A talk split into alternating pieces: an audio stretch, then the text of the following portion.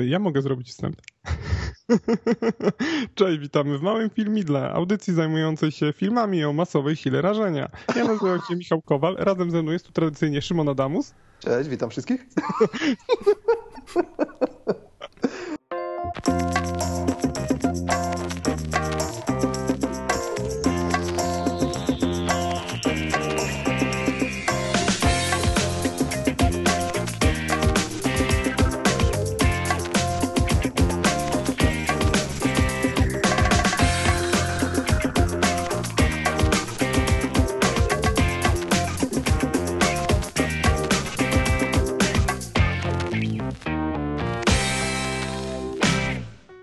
Witam wszystkich w kolejnym odcinku podcastu Moje Filmidło.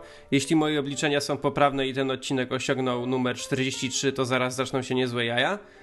Ci, którzy oglądali pewną trylogię, to zaraz mogą się domyśleć o, co, o czym będziemy rozmawiać. Dzisiaj jest jakby takie trochę masowe filmidło, gdyż są ze mną pewni masoni. Mogę was tak nazywać? Masonami? Lepiej nie, lepiej nie. My się, my się nie, nie, nie, nie solidaryzujemy z tą, z tą grupą i boimy się, że nas namierzy i będą coś z nami robić.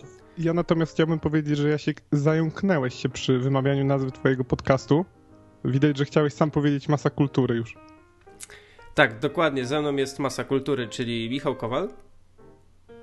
Dzień dobry.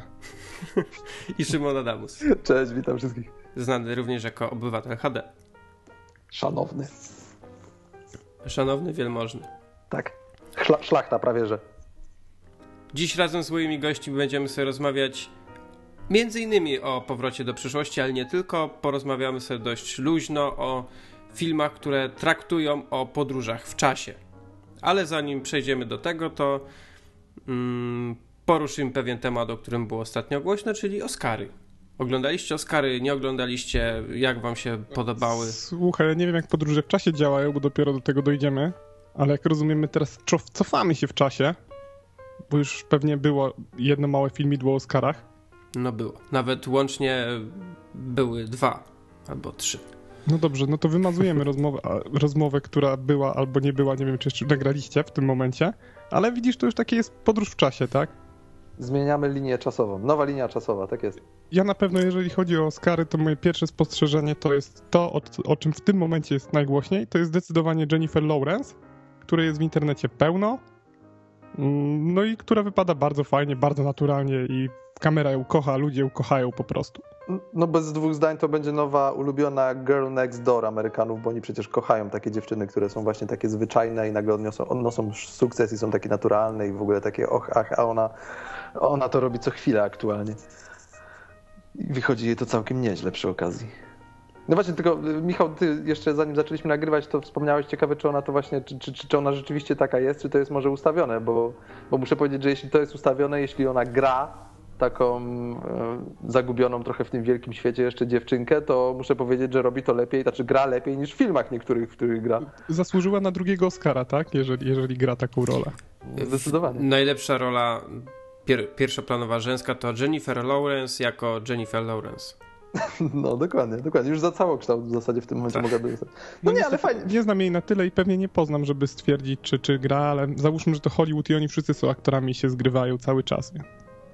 No tak czy siak dziewczyna wydaje się dosyć sympatyczna, a poza tym no fajnie, że się jej kariera... Mi się ona podoba, bo ja wiem, że Igrzyska Śmierci to nie był taki kult wielki jak Zmierzch, ale ona po Igrzyskach Śmierci się zachowywała e, o, o, wiele lepiej niż Kristen Stewart, która udawała wielce zaskoczoną tym, że nagle jest na, na, na, językach całego internetu i że nastolatki na nią szaleją i nagle zaczęła się robić z niej wielka gwiazda, która nie może wytrzymać e, ciężara, ciężaru sławy co mnie zawsze doprowadza do szału, no bo przepraszam, jak brała rolę y, Belli w Zmierzchu, to się nie spodziewała, że to będzie znane. No dobra, ale to porównanie jest trochę nieszczęśliwe, bo Tabella, czy jak ona się nazywa, no to, to ona nie potrafi w ogóle grać. To jest, ja, ja rozumiem, tak, że, że kariera, że w ogóle słaba, bo aktorka zagrała... jednej, jednej miny. Ona tak. zawsze ma tą samą minę. Ja, I aktorka bardzo kiepskich filmów, więc... No właściwie w czym ona poza zwierzęciem gra? Tam... Snow White i, i to była tragiczna jej rola w Snow White. Grała w jednym fajnym filmie dosyć z... Z, Jensen, z Jason Gandolfinim. Grała w jakimś filmie. A to nie, to ja myślałem akurat o innym. Ja, ja myślałem o Adventureland. Dobra, ale mieliśmy gadać chyba o Oscarach, a nie o Złotych Malinach. Tak, tak, tak. Ale muszę przyznać, że y, Kristen Stewart się troszkę przyczyniła do radości w moim życiu, ponieważ um, jeśli ktoś lubi e, gry alkoholowe z filmami to i, i chce się urąbać po prostu masakrycznie, to po, po, polecam obejrzeć pierwszy zmierzch e, i pić za każdym razem, gdy Bella zagryza dolną wargę. tylko, tylko skrzynka alkoholu jest potrzebna. Myślę, żebym nie przeżył pierwszych 20 minut filmu. Tak, tak. Bardzo fajna gra, tylko że masakryczna. W połowie filmu już jesteś pijany.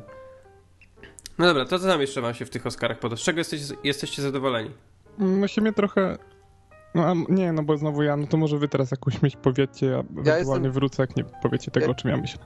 Ja jestem najbardziej zadowolony z tego, że Christoph Waltz dostał Oscara, bo moim zdaniem jest rewelacyjny i, i bardzo fajnie, że go Quentin Tarantino gdzieś tam wygrzebał z, z Europy, bo po prostu koleś moim zdaniem aktualnie rządzi. E, I cieszę się, że Zero Dark Thirty dostało chociaż jednego Oscara, może może mało y, jakiegoś wielce tutaj znaczącego, bo za, za, za, montaż dźwięku, a nie za na przykład najlepszy film, no ale fajnie, że y, Amerykanie docenili nie tylko operację Argo, w której Amerykanie są tacy, tacy zacni, sprytni i, i, i, i, i uzdolnieni, ale też coś, co pokazuje ich w trochę gorszym świetle. Gdzie tam to Kanadyjczycy? no, no tak, Ale nie, ja tu teraz zrobię kontrapunkt a propos Christophera Wallsa. A mogę jeszcze ja? No dobrze, to powiedz jeszcze. Y, ja jestem najbardziej zadowolony z tego, że Argo dostało nagrodę za najlepszy film, bo bardzo kibicowałem. Tarantino za scenariusz. To bar bardzo się cieszę, na naprawdę jestem z tego zadowolony. Bardzo kibicowałem tego, żeby Tarantino znowu wyszedł i coś, y, coś walnął. Zresztą oglądajcie chociaż trochę gali, on wyszedł taki, że on wygląda jakby był totalnie narąbany. on tak zawsze wygląda. Ale on zawsze tak wygląda i, i to że tak powiem kolokwialnie, morda to już wielka, już widać, że trochę się nażarł w ogóle w swoim życiu, co coraz większy się robi na twarzy. Y, a co do Christopha Waltza, nie wiem, czy ty powiesz to samo, ale ja to powiem pierwszy, że z jednej strony fajnie, że dostał tego Oscara, ale z drugiej nie kibicowałem mu za bardzo, bo to jest dokładnie praktycznie taka sama rola, jaka była w Bękartach Wojny, tylko teksty inne i w samej grze nie było jakiejś świeżości, czegoś nowego. No dobra, on, już, on, już, on dostał drugi raz Oscara za to samo praktycznie. Nie powiem, że za to samo, ale też właśnie jako najlepszy aktor drugoplanowy ja po zastanowieniu się trochę, o ile tę postać wykrywaną przez Christopha Wallsa w Django uważam za świetną, ale faktycznie jest, y, on jest to jest dosyć podobna rola do poprzedniej.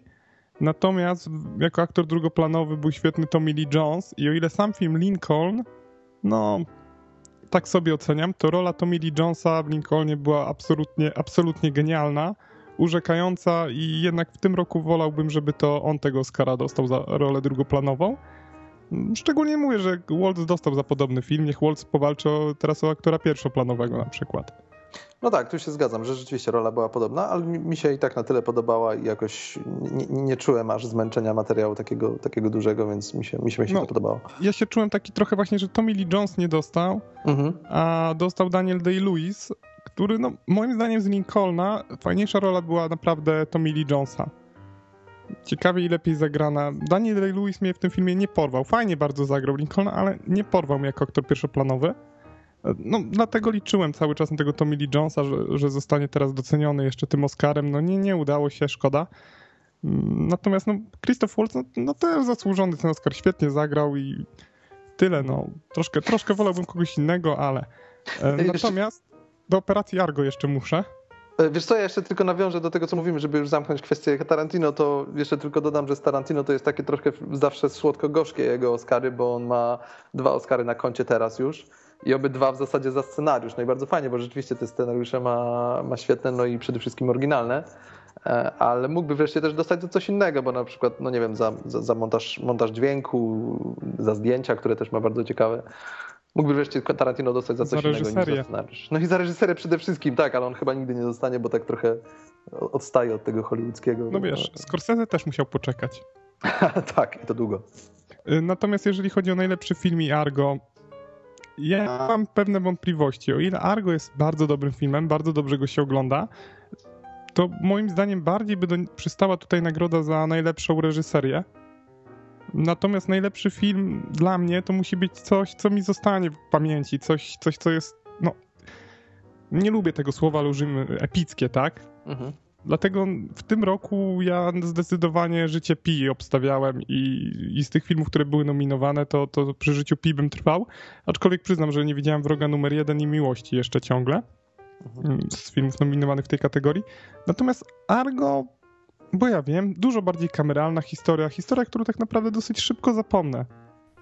Czyli ja myślę, że gdyby, jeśli chodzi o reżyserię, to gdyby Affleck był nominowany do Oscara w ogóle za ten film, bo nie był, to by, do, to by go dostał.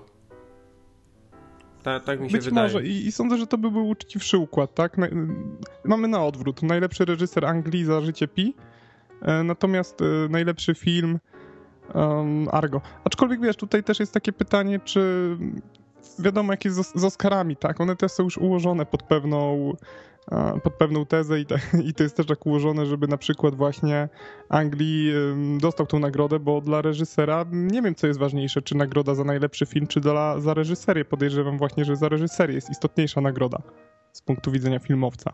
No jak ja oglądałem galę i usłyszałem, że najlepsza reżyseria to jest Anglii, to było takie WTF wielkie. Michał, a co myślisz, co myślicie obaj o Oscarze za charakteryzację dla nędzników, a nie dla Hobbita? To było po prostu, ja chciałem wyjść. Znaczy, ja rozumiem trochę ten wybór, bo, bo ekipa y, Hobbita już dostała kiedyś Oscary za różne rzeczy przy Władcy Pierścieni i no tak, ale to, to tak jakby powiedzieć, że y, przepraszam cię Jasiu, ale nie dostaniesz piątki z tego sprawdzianu, bo już dostałeś trzy razy. No z tego samego jakbym dostał, to to by było dziwne, żebym dostał po raz czwarty. No, skoro się na, znowu dobrze spisałeś i lepiej niż inni. Bo moim, moim zdaniem charakteryzacja w Hobbicie to jest z Mistrzostwa Świata. Nie, ja się z tobą w pełni zgadzam. Ja, mogę, ja po prostu mówię, że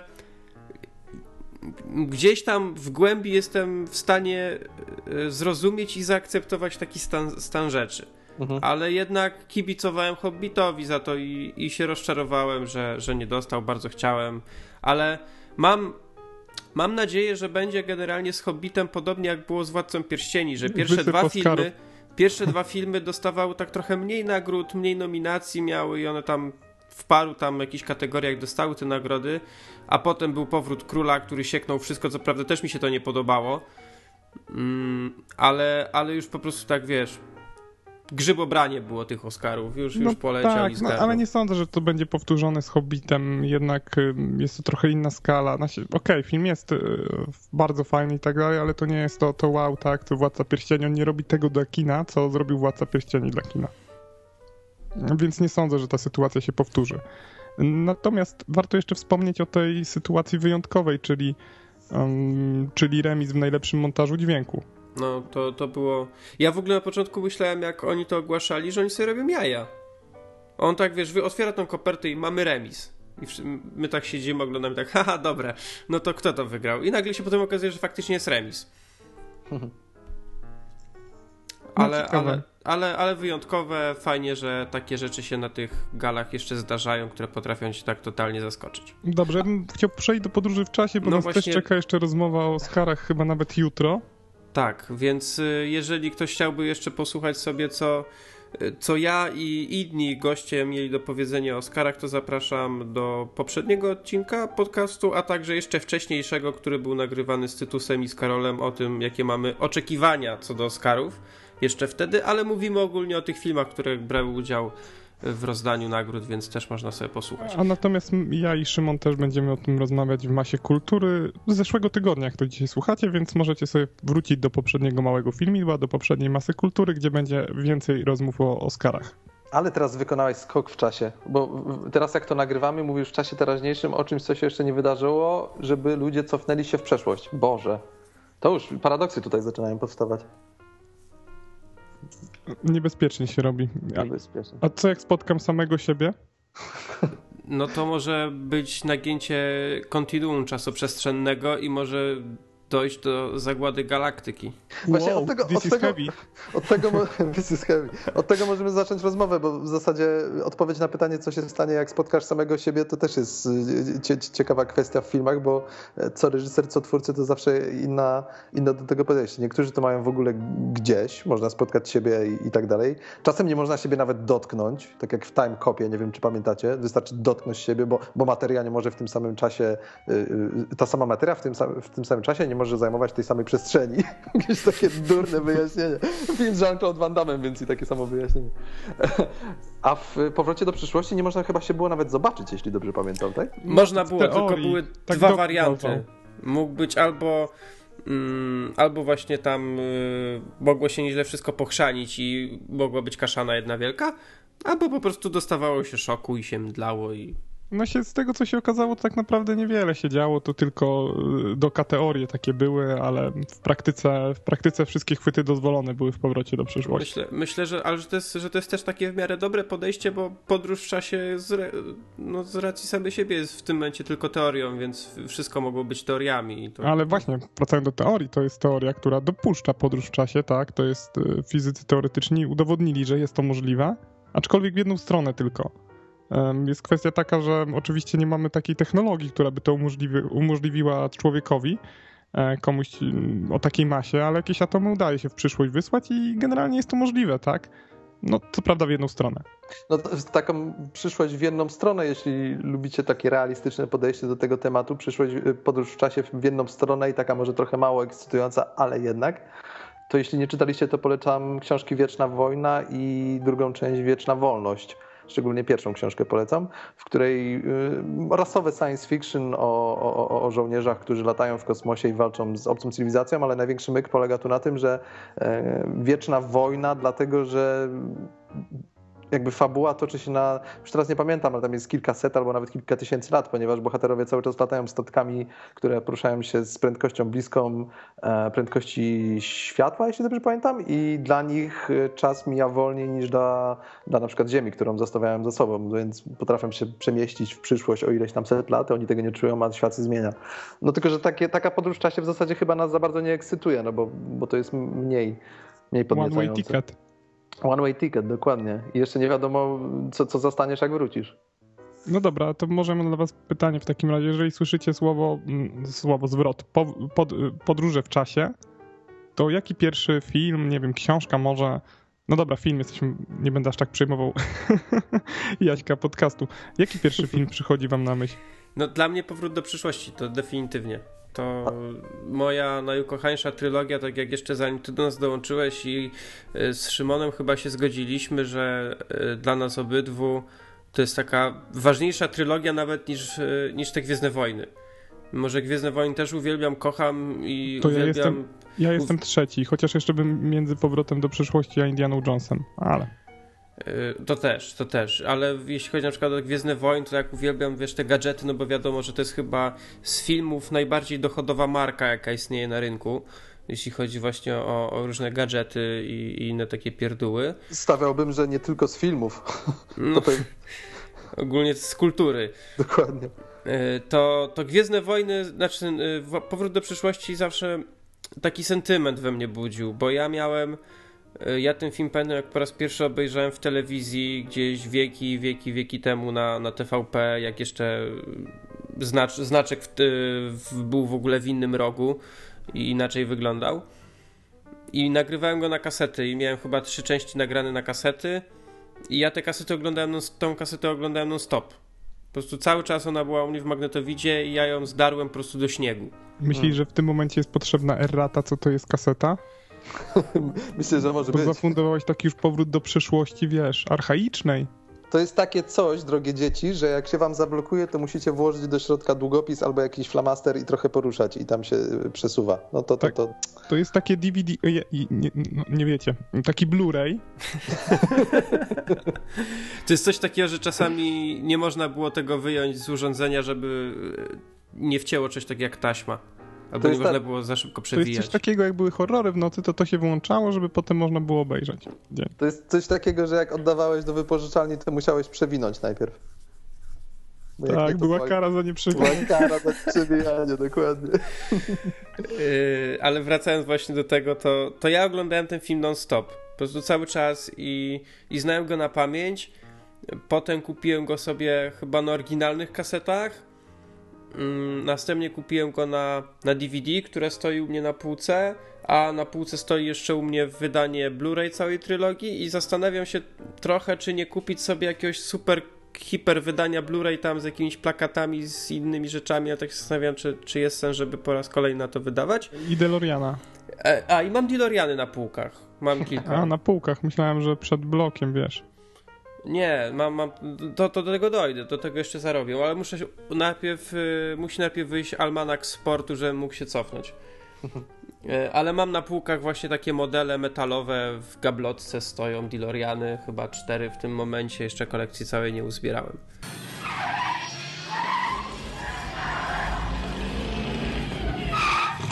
Hey Doc, we better back up. We don't have enough road to get up to 88. Roads? Well, we're going, we don't need roads.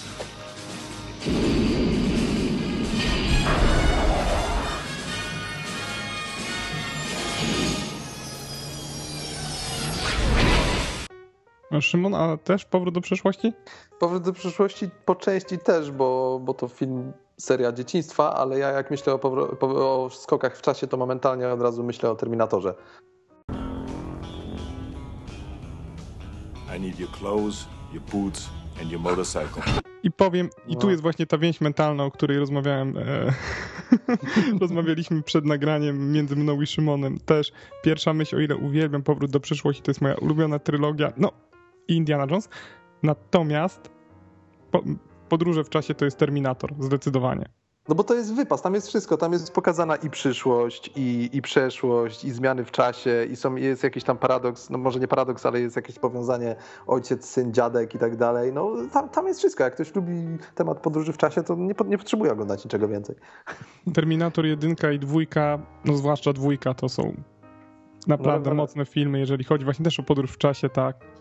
A poza tym jednak to jest dobre kino też pod tym względem, że no to, no, no to jest Cameron. Cameron się bardzo wdzięcznie starzeje i mimo, że tam już te efekty specjalne w dwójce są takie komputerowe szczególnie, że widać, że są efektami komputerowymi, no to na przykład charakteryzacja, za którą jeśli dobrze pamiętam, to chyba Judgment Day dostał Oscara, e, zdjęcia i te wszystkie efekty pirotechniczne, no, no, no to coś pięknego. No to, to, to, się w ogóle nie zestarzało, można to oglądać nadal i oglądać. No Ale nawet, nawet te efekty się tak, nawet te efekty się tak nie starzeją. To są moim zdaniem takie porządne, w sensie na takie, na które się wyłożyło trochę kasy. Efekty specjalne, tak e, powiedzmy z początku lat 90., to są porządnie robione efekty nie tylko komputerowo, ale takie, że one cały czas wyglądają autentycznie. No biorąc, biorąc, pod uwagę, że Terminator 2 jest z 91 roku, ma już ponad dychy na karku, no to to po prostu wygląda rewelacyjnie. No 20 lat, a widzisz jak y, T1000 się topi i potem łączy znowu w całość, to nadal robi jakieś tam wrażenie. To nie myślisz sobie, łe, widać, że starość. No właśnie, tutaj to, to najlepiej wygląda, bo na przykład jeżeli są te efekty, kiedy Arin się przenosi tam e, z przyszłości, są te błyskawice na Golasa, tak, to te błyskawice one tak nie wyglądają dobrze. Ale tak, tak. ten te tysiąc z kolei, on wygląda, on cały czas, może nie tyle, że robi jakieś piorunujące wrażenie, ale cały czas się bardzo, bardzo fajnie broni ten efekt. No, Cameron zanim nie zrobił awatara i nie miał budżetu absolutnie wykraczającego ponad wszystko i też ambicji, żeby zrobić dużo, dużo w komputerze, bo przecież cała Pandora jest zrobiona w komputerze. Tam, e, nie wiem czy wiecie, ale w awatarze nie ma ani jednego ujęcia prawdziwego lasu. Tam są, cały las Pandory jest zrobiony komputerowo. E, to, to właśnie fajnie wykorzystywał połączenie komputera z, z, z, czym, z elementami rzeczywistymi. Wychodziło to świetnie. No, przy ta eksplozja. Słyszałem kiedyś, że spece z armii amerykańskiej, jak zobaczyli Terminatora 2, to mówili, że to jest najlepiej pokazana eksplozja nuklearna w, w historii kina, żeby jakby rzeczywiście bomba nuklearna wybuchła tak nad miastem, to tak by to właśnie wyglądało. Kurde, ja myślałem, że to jest tak jak w tym, w Dark Knight Rises, że to naprawdę tak wygląda. No właśnie, dokładnie. I, że można uciec mając 5 sekund na, na stoperze. Ale nie, nie, nie mówmy o Dark Knight Rises, tam nie ma... Czasami po prostu nie masz jak pozbyć się bomby. to był jeden z tych dni. Dokładnie. Come with me if you want to live. No, ale, ale, tak, że, żeby tak jeszcze chciałbym tylko dla słuchaczy coś powiedzieć, że będziemy mówić o filmach, które w różny sposób traktują właśnie o podróżach w czasie. Że podejście do tematu jest takie bardzo, bardzo luźne, że to właściwie jest tylko taki jeden z wątków dość pobocznych. Mm, są to takie, będą też takie filmy, które nie mówię jakby stricte o podróży w czasie. W sensie to nie jest taka, że ktoś wsiada na przykład do, do samochodu i się przenosi w, tej, w tym czasie. Ale a są też takie filmy, które właśnie mamy, mamy jakąś machinę czy jakąś technologię, która nam na to pozwala. To DJ, od czego chcesz zacząć? Tego tyle jest, że sam nawet nie wiem. Właśnie Ale to, może... jest, to jest bardzo wdzięczny, może nawet zbyt wdzięczny temat, bo filmów o podróży w czasie jest cała masa. Yy, to może nie będziemy lecieć jakby do końca tak tymi właśnie blokami tematy, tematycznymi, tylko może polecę tak trochę tym, co ty powiedziałeś, czyli co mi się też kojarzy, jaki film może mi się skojarzyć z podróżą w czasie, to jest yy, bardzo oryginalny typu, tytuł, czyli Wehikuł Czasu. A stary czy nowy? To jest podstawowy tytuł chyba, jeżeli chodzi o podróże w czasie i warto od niego zacząć. Tak, to właściwie wersje są dwie, Yy, powiem o obydwu, ale najpierw skąd to się wzięło, jest to, jeśli chodzi o film, to jest to adaptacja powieści yy, Herberta George'a Wellsa, o, o, o ile dobrze pamiętam. Mhm. O, o, tym samym tytu, o tytule, czyli Wehikuł Czasu jest to taka ładna data była chyba wydania, 1888. Czy, czy jakoś tak. Trzeba przyznać, że Wells był jednym chyba z najwybitniejszych fantastów w historii, tak? Oj, potrafił, potrafił przewidzieć. I, i, I film, pamiętam, pierwszy był z 60 któregoś roku, 60, 60 równo 60 rok. Yy, grał tam e, Rod Taylor i opowiada to właśnie o, o wynalazcy, który stworzył wehikuł czasu i zaczyna podróżować w przyszłość. On tak fajnie ten wehikuł czasu wyglądał, prawda? To był taki fotel, mhm. yy, przed sobą miał konsolę z taką wajchą. Z... Pamiętam jak w jednym odcinku serialu Big Bang Theory sobie chłopaki kupili dokładną tak. replikę do, do domu i sobie siadali po kolei się przenosili. I tutaj też był taki mm, poruszyć temat, jeśli chodzi o samą technikę podróży w czasie, że to, było po, to była podróż tylko w czasie. To nie była podróż w czasie i przestrzeni. Właśnie, tak, też słuchałeś dodatków, e, rozumiem, z powrotu do przeszłości kiedy Robert Zemeckis i Bob Gale e, właśnie o tym wspominają, że dla nich to był punkt odniesienia tak naprawdę, bo kiedy zastanawiali się nad powrotem do przeszłości jak ta podróż mogłaby wyglądać, to musieli mieć jakieś zasady, jak to ma wyglądać. Właśnie nie tak jak, jak to się nazywa, Jankes gdzieś tam. O Jezu, tak, Jankes na, na dworze króla Artura. Artura. Tam on się uderza w głowę, tak, budzi się na dworze. No i to im nie pasowało. Oni potrzebowali po pierwsze właśnie takie podstawowe według nich zasady podróży w czasie to jest, że a, musisz mieć jakiś wehikuł, obojętnie jak on wygląda, musi mieć wehikuł. I po drugie, podróż w czasie jest podróżą w czasie, a nie w przestrzeni. Mhm. Czyli, żeby tak wyjaśnić yy, innym, jeżeli stoimy w punkcie A i przenosimy się w czasie, to będziemy cały czas w tym punkcie A, tylko w innym czasie, a nie w innym czasie w punkcie B. Czyli lepiej liczmy na to na przykład, że punkt A za tysiąc lat, jeżeli przenosimy się do przodu, nie będzie na dnie oceanu jakiegoś po wielkich roztopach. Co taki właśnie taki temat też był w wehikule czasu. Że no tak, bo, on, bo, on cały czas stał w tym jednym miejscu, przenosił się do przodu i potem tam za x lat znalazł się w ogóle w jakiejś jaskini, czy, czy gdzieś, gdzie punkt startowy to był yy, jego, jego laboratorium w domu w Londynie, czy, czy tam gdzieś. No on tam się przenosił w ogóle o dziesiątki tysięcy lat, tak, więc tak, tak. Ziemia się zmieniała sporo w tym czasie. Ale niewątpliwie jest to, jest to taki film, od którego warto zacząć temat. Jeżeli chcia, kto, ktoś chciałby wpaść kiedyś na coś takiego, że obejrzy sobie jak najwięcej filmów o podróżach w czasie, to od tego warto zacząć, bo jest to pozycja już y, klasyczna. Mm, dosyć... No i jest to baza do, do, do innych rzeczy, tak? Tu się pojawiają wszystkie te rzeczy, które potem w filmach o podróży w czasie będą w ten czy inny sposób poruszane. No może poza tymi marlokami, czy jak oni się nazwali, tymi tak. ludźmi pod ziemi. Tak, są w ogóle, tak jak ty wspomniałeś, są dwie wersje y, filmu ta pierwsza z lat 60. i chyba z 2002 roku z Guyem Pearce'em i z Jeremym Ironsem, mhm. która była, no, no była słaba. No była taka powiedzmy, taka, taka sobie. No, do obejrzenia, ja lubię takie filmy czasami. Ja też czasem lubię, a ona jeszcze miała taki trochę y, taki ładunek emocjonalny, bo tam robił chyba wnuk Wellsa, jeśli dobrze pamiętam. Chyba, chyba wnuk. E, więc, więc tak może, może troszkę zbyt osobiście do tego podszedł, tego materiału. No ale wiadomo, nowa wersja często jest słabsza niż stara. Zazwyczaj. No, ale nie zawsze. Nie, nie było, tak, nie było tak źle moim zdaniem. No, ale no tak, no maszyna czasu jest, y, wehikuł czasu jest bardzo, już, już bardziej standardowo do podróży w czasie chyba podejść, podejść nie można. E, a, a, a, ale wspominałeś też o filmach, które podchodzą do tego tematu troszkę mniej y, sztampowo i w zasadzie w nich podróż w czasie jest, ale jest zupełnie inna. Nie ma właśnie maszyn, nie ma DeLoreana, nie ma fotela, na którym się siada i się przynosi. Jest na przykład y, pamiętnik, który cię przynosi, tak, w efekcie motyla. Albo jakaś dziwna częstotliwość, która wpływa na, na twoje postrzeganie rzeczywistości i zmiany w czasie. To są Czyli też film Częstotliwość. Tak, też, też bardzo zaskakujący tytuł. To są też ciekawe, ciekawe jest to, pomysły. Ciekawe jest to, że w filmach prawie zawsze, jeżeli ktoś przenosi się do przeszłości, to on ma możliwość zmieniania tej przeszłości, tak? I wpływania na nią. I jeżeli ktoś przenosi się w filmach do przyszłości, do przeszłości, mm, no to zawsze jest ten problem, jaką zmieni tą przeszłość, jak to wpłynie na, na, na przyszłość, teraźniejszość i tak dalej, tak? Mhm. Natomiast ciekawym, ciekawym takim przykładem trochę innego rozwiązania um, jest gra mm, Assassin's Creed I, i teraz ja z jednej strony powiem, że ten pomysł tam kompletnie nie leży w tej grze, no ale może nie o tym będziemy teraz rozmawiać, ale gdzie jest pomysł, że każdy w nas ma w genach gdzieś zapisaną przeszłość swoich przodków też.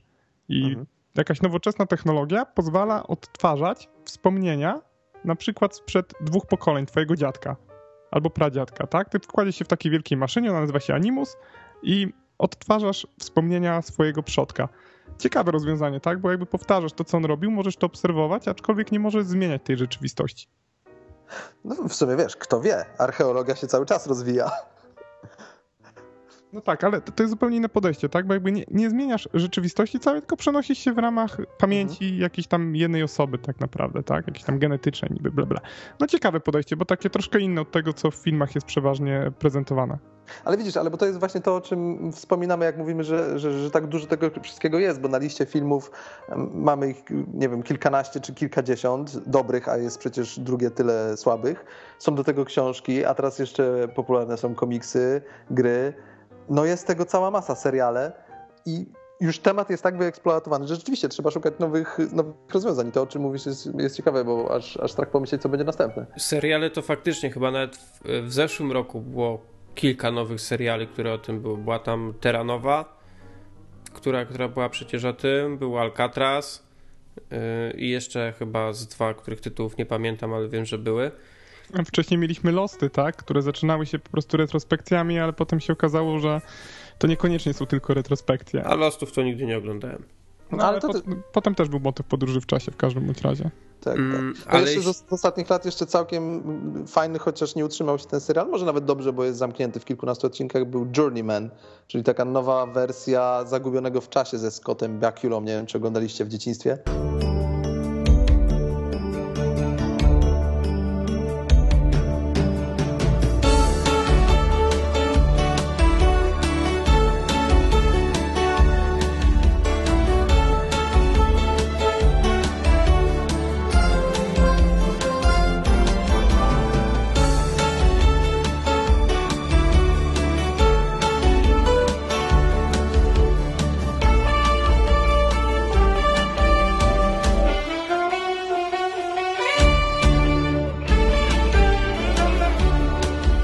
Ja oglądałem. Oj, ale tak, zagubiony... fajnie, fajnie, no. że przywołałeś ten serial. Uwielbiałem ten serial. Zagubiony w czasie ze Scottem Bakulą to był serial, w którym każdy odcinek wyglądał absolutnie tak samo i generalnie nie opłaca się oglądać całego serialu, ale warto zrobić jedną rzecz. Warto obejrzeć kilka czy kilkanaście odcinków, bo on ma dosyć dużo, e, dosyć dużo odcinków ten serial i warto obejrzeć ostatni odcinek bo to jest jeden z absolutnie najlepiej zakończonych seriali, jakie w, jakie w życiu widziałem. Nie będę Ja już do końca nie pamiętam, jak on się kończy. On miał na maksa dziwne zakończenie i na maksa y, y, niesztampowe i po prostu byłem, ja oglądałem ten serial i było, było to strasznie dziwne przeżycie, bo, bo cały serial, tak jak mówię, prawie każdy odcinek taki sam i w ogóle niczym się nie wyróżniał spośród całej masy innych seriali. Pięć sezonów bitych prawie o tym samym, a ostatni odcinek kompletnie się od tego odcinał i był troszkę taki bardziej dziwaczny, artystyczny. No, cie, ciekawy, ciekawy. Tam jeszcze Dean Stockwell grał. Tak, tak, ten, ten, ten, hologram, który się poruszał ciągle e, dookoła sama ba Baketa, czy Becketa, już nie pamiętam dokładnie. No, ale w każdym razie w e, dwa, trzy czy cztery lata temu była nowa wersja tego serialu, która się nazywała Journeyman. To nie był remake, ale ten sam pomysł i też była całkiem w porządku. I też dosyć fajnie zakończony serial, mimo że był, że był anulowany, to sobie poradzili z zakończeniem mimo tego, że ich anulowali. Ja może wrócę do innego klasycznego filmu, jeżeli tak zaczęliśmy od takich klasycznych podróży w czasie. Jak zadałem wam to pytanie, jaki film wam się kojarzy, to u mnie jest pierwszy Terminator. Gdzieś tam jest Powrót do przyszłości, ale jest jeden starszy film z 68 roku. Planeta Małp. A, Chociaż y, to jest trochę spoiler o tym, że to jest film o podróży w czasie. No, No. dobrze, ale jest to klasyk z 68 roku, kurczę. ale rzeczywiście, to tak jak kiedyś Trzymajmy rozmawialiśmy, się Michał, rzeczywistości. Planeta Małp to jest, y, to jest film, który rzeczywiście łatwo jest zaspoilerować i, i w zasadzie każdy ten spoiler zna, no bo kto nie zna tej sceny, kto się interesuje kinem, kto nie zna tej sceny ze Statuą Wolności, a właśnie ta scena jest spoilerem największym dla tego filmu. Kto nie zna, kto nie zna sceny z kosmicznych jaj? No na przykład. No, a ta, ta scena jest nawet na jakichś nowszych plakatach widziałem promujących ten film, więc Aha, no ciężko, tak. ciężko o czymkolwiek tutaj mówić, tak? Wiesz, plakaty do Prometeusza też miały spoiler. Nieprawda, nie było napisane, że ten film jest słaby. bo to nie był spoiler, wiesz, który cię, cię ostrzegał, tylko miał cię zachęcić. Eksplozje i te sprawy. No ale nieważne, Planeta Małp. Dlaczego Planeta Małp, Michał? Z dzieciństwa? Dlaczego ta scena kończąca Planetę Małp, ten spoiler, ten plot twist, który tam się odbywa w tych ostatnich scenach jest tak potężny i daje takiego kopa, jak to pierwszy raz oglądasz. Ja pamiętam wrażenie, no jakoś tam w latach 90. ja po raz pierwszy widziałem Planetę Małp, miałem kilkanaście lat i po prostu ta scena, no ona mnie, ona mnie wmiotła w fotel, tak? Mhm. Ta ostatnia scena, kiedy się dowiadujesz, em, co się OCB. właściwie wydarzyło, tak? Jak, jak, jak, o co biega dokładnie. No, to po prostu wmiata, wmiata w fotel i, i po raz pierwszy myślisz wtedy tak naprawdę tak o tych po- podróżach w czasie, tak? Chociaż muszę, muszę powiedzieć, że na mnie akurat, znaczy mi się akurat twórcom tego filmu nigdy nie udało mnie zaskoczyć, bo ja się niestety domyśliłem tego. Nie wiem dlaczego, ale, ale jakoś się domyśliłem. Może już dlatego, że po prostu no, miałem tam naście lat chyba, jak obejrzałem. Właśnie nie, ja też się, to, tam, tam, tam to może się tego domyśleć gdzieś w czasie, ale i tak ta scena no jest potężna po prostu z tą No tak, wolności. No, zwróć uwagę, że jest to film 68 rok. To No też inaczej, wiesz, ty, ty jak to oglądałeś, to pewnie już też miałeś trochę na koncie tych filmów o podróżach w czasie. Jakby mm, gdzieś tam w twojej głowie mógł się rodzić taki pomysł, że to o to chodzi. W No po, te, po 68 Terminatorach roku. dwóch pierwszych już byłem, więc masz. No, a w 68 roku, no to ni cholery prawie nikt. O ile, o ile mnie wtedy ten sam motyw z małpami jakoś nieszczególnie kupił, jak ja to oglądałem. No, natomiast tutaj to i ten sam klimat tej ostatniej sceny, kiedy ten bohater odjeżdża, tak, tam, tam, tam chyba na koniu, ile dobrze pamiętam, z kobietą, odjeżdżają, jest taki westernowy mocno klimat, taki nostalgiczny, no i, no i ta scena po prostu coś niezwykłego. A jeszcze z Planetą Małp, y, bo mi się teraz przypomniała anegdotka świeża dosyć, bo nie, nie, niedawno jak byliśmy na kinie, w kinie z bratem na szklanej papce, tfu, tfu, y, to leciał zwiastun Obliviona, nowego filmu z Tomem Cruise'em e, i tam na początku tego zwiastunu był jakiś napis, że to jest film produkowany przez producentów e, tej nowej planety, planety Rise of the Planet of the Apes. I mój brat nie, nieuważnie oglądał ten, ten zwiastun i tylko kątem oka zobaczył, że coś tam Planet of the Apes i on, on nie, wiedz- nie wiedział nic o tym filmie wcześniej Oblivion i cały czas myślał, że to jest nowa część Planety Małp. I później mi opowiadał, że później mi opowiadał, że ogląda ten trailer, ogląda, ogląda, ogląda i cały czas czeka, gdzie są te małpy. I nie ma. I w końcu jakaś kapsuła się pojawiła, myślałem, że w tej kapsule będzie małpa, a nie, tam człowiek. I tak sobie myślę, że Jezus. jest planeta małp bez małp. Ja się cieszę, że my jesteśmy kulturalnymi ludźmi w ogóle wychowanymi, bo ja się bałem, że tutaj zaraz pójdzie jakiś bardzo nieelegancki kawał o podłożu rasistowskim. Nie, Jeżeli pamiętacie trailer, to. No dobrze. Ale ja chciałem jeszcze tak wspomnieć, bo ty, Szymon, powiedziałeś właśnie, mm, właściwie obaj to powiedzieliście, że mm, są filmy, że często coś, ktoś się cofa w czasie i może zmienić przesz, y, przeszłość. Mhm. I z, ja mam takie dwa filmy, znaczy jest ich na pewno więcej, większość takich jest, ale takie dwa y, z tego samego świata nawet, o tym, że ktoś się tylko po to właśnie cofa w czasie, żeby, żeby zmienić przeszłość i mam na myśli dwa Star Treki. Mhm. Z, z, tej oryginalnej serii, czyli Star Trek 4 i Star Trek Pierwszy Kontakt. Space. The final frontier. These are the voyages of the Starship Enterprise. Its continuing mission to explore strange new worlds to seek out new life and new civilizations, to boldly go where no one has gone before. No i też ten nowy Star Trek. Też, rzeczywiście. No, też, poniekąd tak. Czyli generalnie motyw często pojawiający się w Star Treku. No się nie oszukujmy się, podróż w czasie jest związana też y, z podróżami w kosmosie. No, wiesz, dla, jakby tam nie przez przypadek określa się odległości poprzez lata świetlne. To, to jest jakby ściśle związane. Mamy jakieś czarne dziury, paradoksy i tak dalej. W takich serialach jak właśnie jak Star Trek czy, czy filmach, no to z tego się czerpie jak najbardziej. I który ze Star Treków związanych ze z czasem, z powrotem czy skakaniem w czasie ci się podobał Jan najbardziej? Bo trzy są, jak ustaliliśmy, przynajmniej pełnometrażowe, bo w serialach to były tych, tych motywów tyle, że chryste. Znaczy ogólnie jestem wielkim fanem nowego Star Treka od J.J. Abramsa, bo dla mnie jest to, jest to rewelacyjne odświeżenie serii. Mhm. To, to myślę, że nie jedna stara seria, jeśli miałaby się doczekać odświeżenia, to, to chciałaby czegoś takiego. I bardzo czekam na ten nowy, nowy film, który ma być w tym roku. A z tych, y, z tych dwóch poprzednich, no to mm, z tego co pamiętam, czwórka to była o tym, że yy, że Ziemię w, w tym czasie, w którym się dzieje Star Trek normalnie, tam jakaś zagłada czeka i, i jedyne co może ich ocalić to śpiew wielorybów czy coś w tym rodzaju. No, no, musieli wieloryby przyciągnąć z A w tamtym dokładnie. czasie nie było już wielorybów i oni się cofnęli do XX wieku, żeby ściągnąć wieloryby. Mhm. Po prostu motyw tak idiotyczny, że w życiu czegoś takiego chyba nie słyszałem wcześniej. Ale, ale film ogólnie fajny. Fajne to, że Spock, który w ogóle przecież nie jest ziemianinem, cofa się do XX wieku, lata po San Francisco i w ogóle nie kuma, co się, co się na tym świecie dzieje. A drugi Star Trek Pierwszy Kontakt to...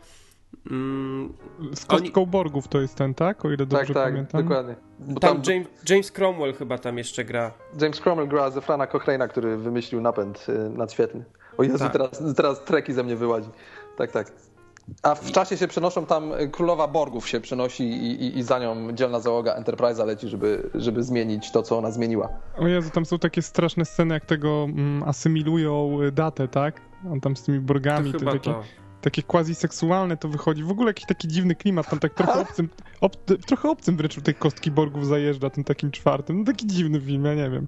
A jak Ale skojarzenia jeszcze... seksualne, data, data i Borg? Oj, to... Oczywiście tam jest, tam jest bardzo dużo takich, ale na takim poziomie jak w obcym, tak? No może, znaczy no, Serio, no, król, się, królowa się... Borg chciała się zasymilować z datą rzeczywiście, no. a przez asymilację rozumiemy pewnie ostre, ale... Asymilowanie. Asymilowanie, tak, ale no, muszę obejrzeć jeszcze raz, przypomnieć sobie, bo nie ja, pamiętam. Ja, jak byłem mały, ja się zawsze bałem Borgów ze Star Trek.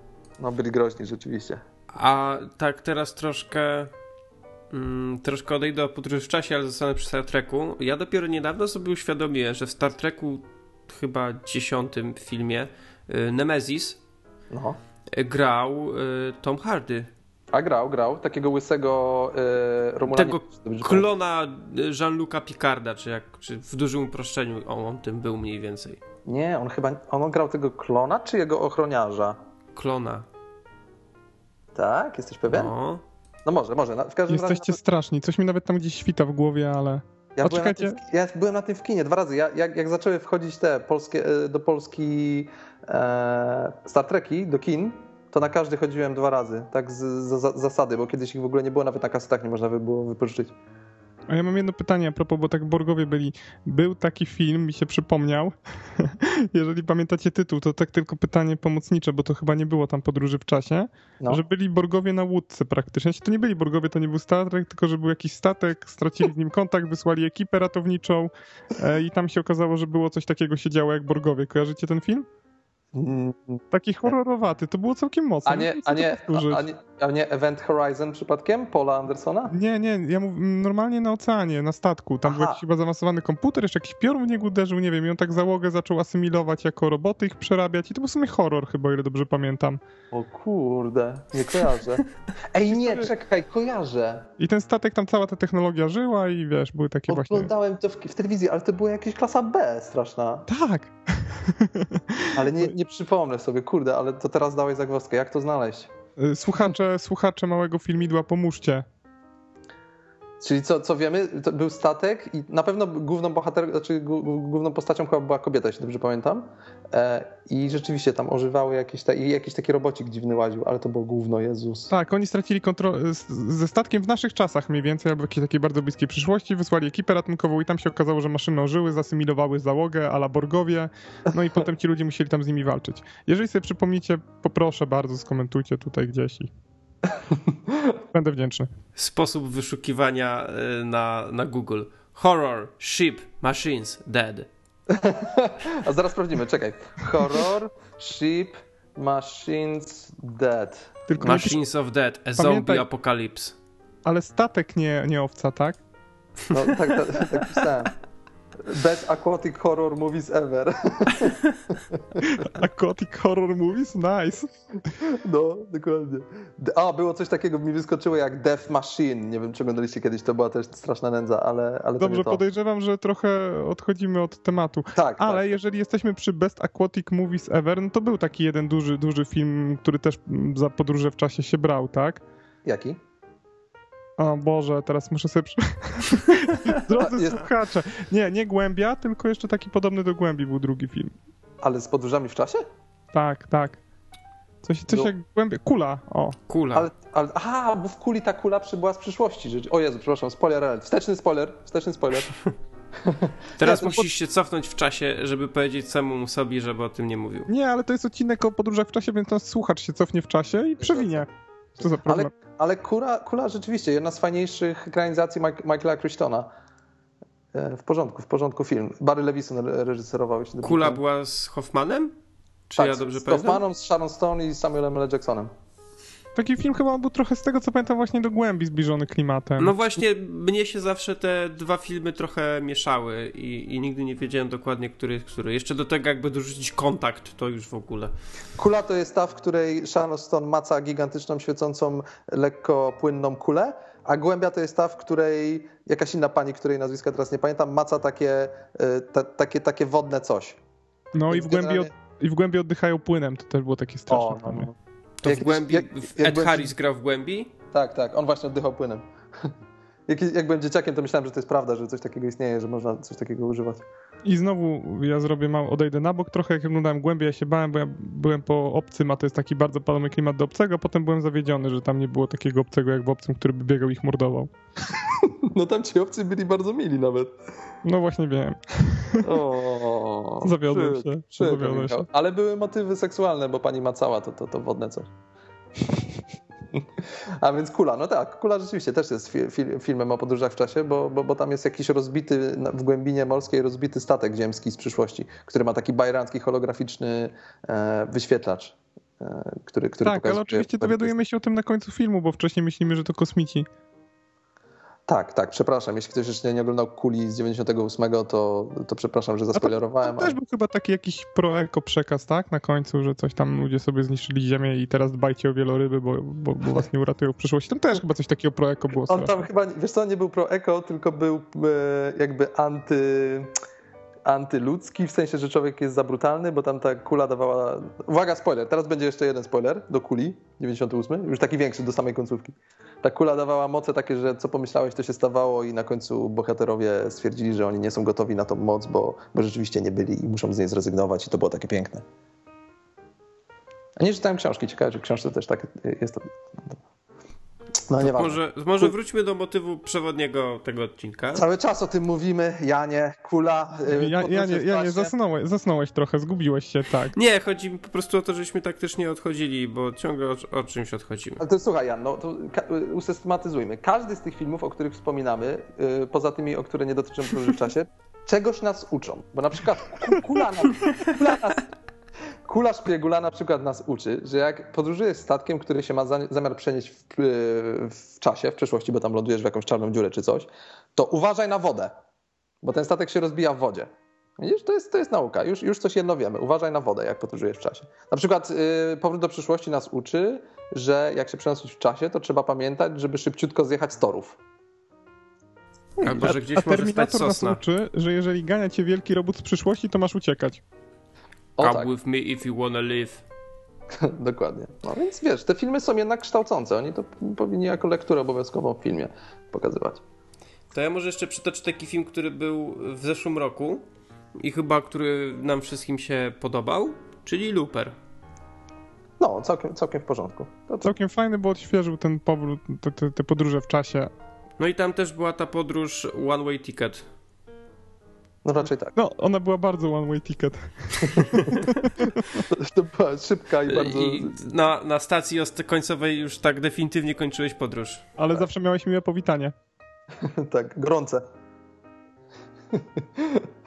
no tak, tak. Tak. W, Luper, w Luperze akurat są. Y, y, to jest, Luper to jest film, który udowadnia kolejną rzecz, nas uczy, że jeśli nie potrafisz zapomnieć o lukach fabularnych, błędach, niedociągnięciach logicznych i tak dalej, to nie powinieneś oglądać filmów o podróży w czasie, bo jest naprawdę na palcach jednej ręki można wymienić tak. filmy, w których czegoś takiego nie ma. Natomiast reżyserów uczy, oprócz tego, że można zrobić całkiem fajny film za małą kasę, to niestety hmm. też uczy, że jak robisz film, to lepiej zrób film o jednej rzeczy, a nie o tysiąca na, tysiącu naraz, to może widz będzie jednak trochę bardziej zadowolony. Zgadza się, dokładnie. Ta telekineza i te inne wszystkie dodatki bezsensowne zupełnie. Mnie z filmów, które są pełne właśnie takich sprzeczności, że film był ogólnie całkiem fajny, ale tych sprzeczności w pewnych momentach było trochę za dużo. To był Kod Nieśmiertelności. Tam no tak, tak, tak, tak. Jack Gallenhall, tak? Tak, tak to był film w sumie na prozie Dicka tak naprawdę oparty. Tak. O, to nie wiedziałem. Znaczy nie, on nie był, on nie był legalnie oparty, ale to jest Ubik, no kurczę. Serio. Ubik? Tak, ja byłem akurat... A no czekaj, no, no Ja sobie świeżo co Ubika powtarzałem i oglądałem ten film i od razu w ogóle wiedziałem wszystko po kolei, co się dzieje. No trochę tak, Serio. tak. Ja już Ubika dawno nie czytałem, ale tam, tam jest tak, było też rozpad... wchodzenie w, w zmarłych, tak? Też było wchodzenie w zmarłych, była to taki rozpad rzeczywistości. Tutaj mamy to pokazane w tym filmie, jak ten pilot, y, Jack Gallenhall chyba, tak właśnie? Tak, tak. Jak on jest w tym takim helikopterze rozbitym i mamy w kolejnych scenach, jak się coraz bardziej rozpada. Polecam obejrzeć ten film po, po Ubiku mhm. i naprawdę ten film trochę inaczej się ogląda.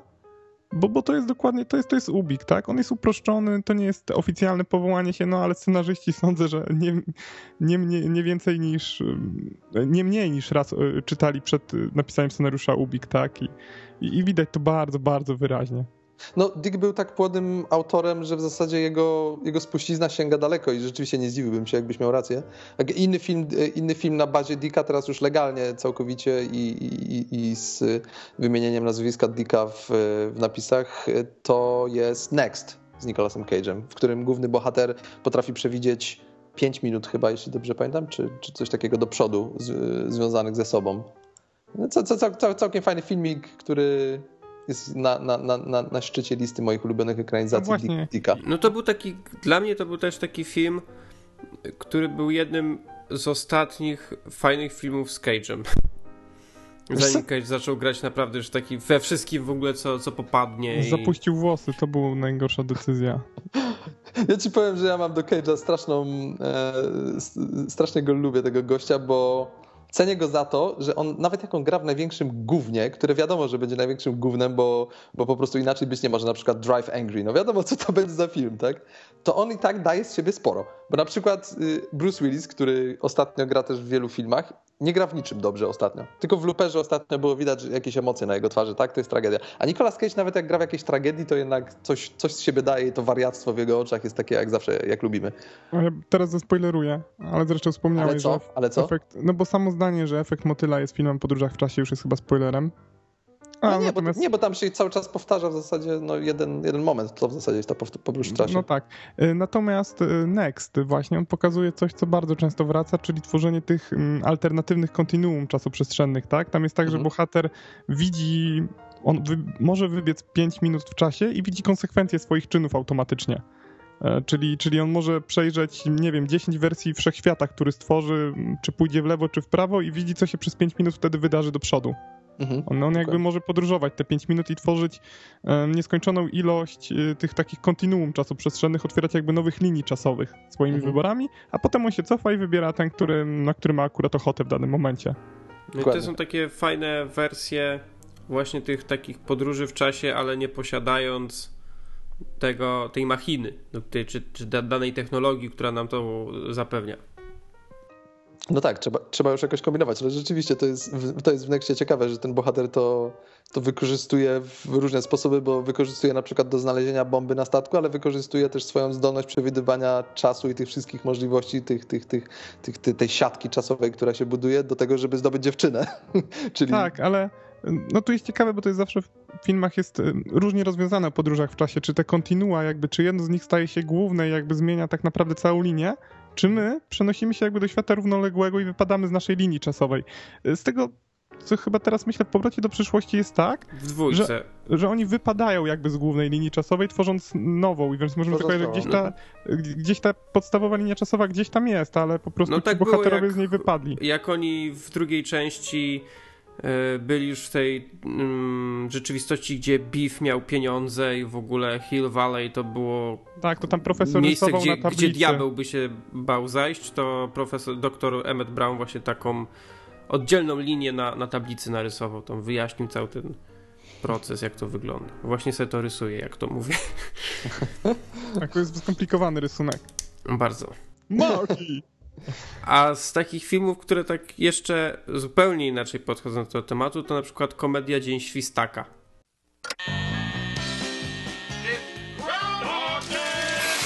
Groundhog time. A thousand people freezing their butts off waiting to worship a rat. Weatherman Phil Connors is spending the day in Puxatawney, Pennsylvania. Phil? Ned! Ned Ryerson, I did the whistling belly button trick at the high school talent show. Bing! Bang!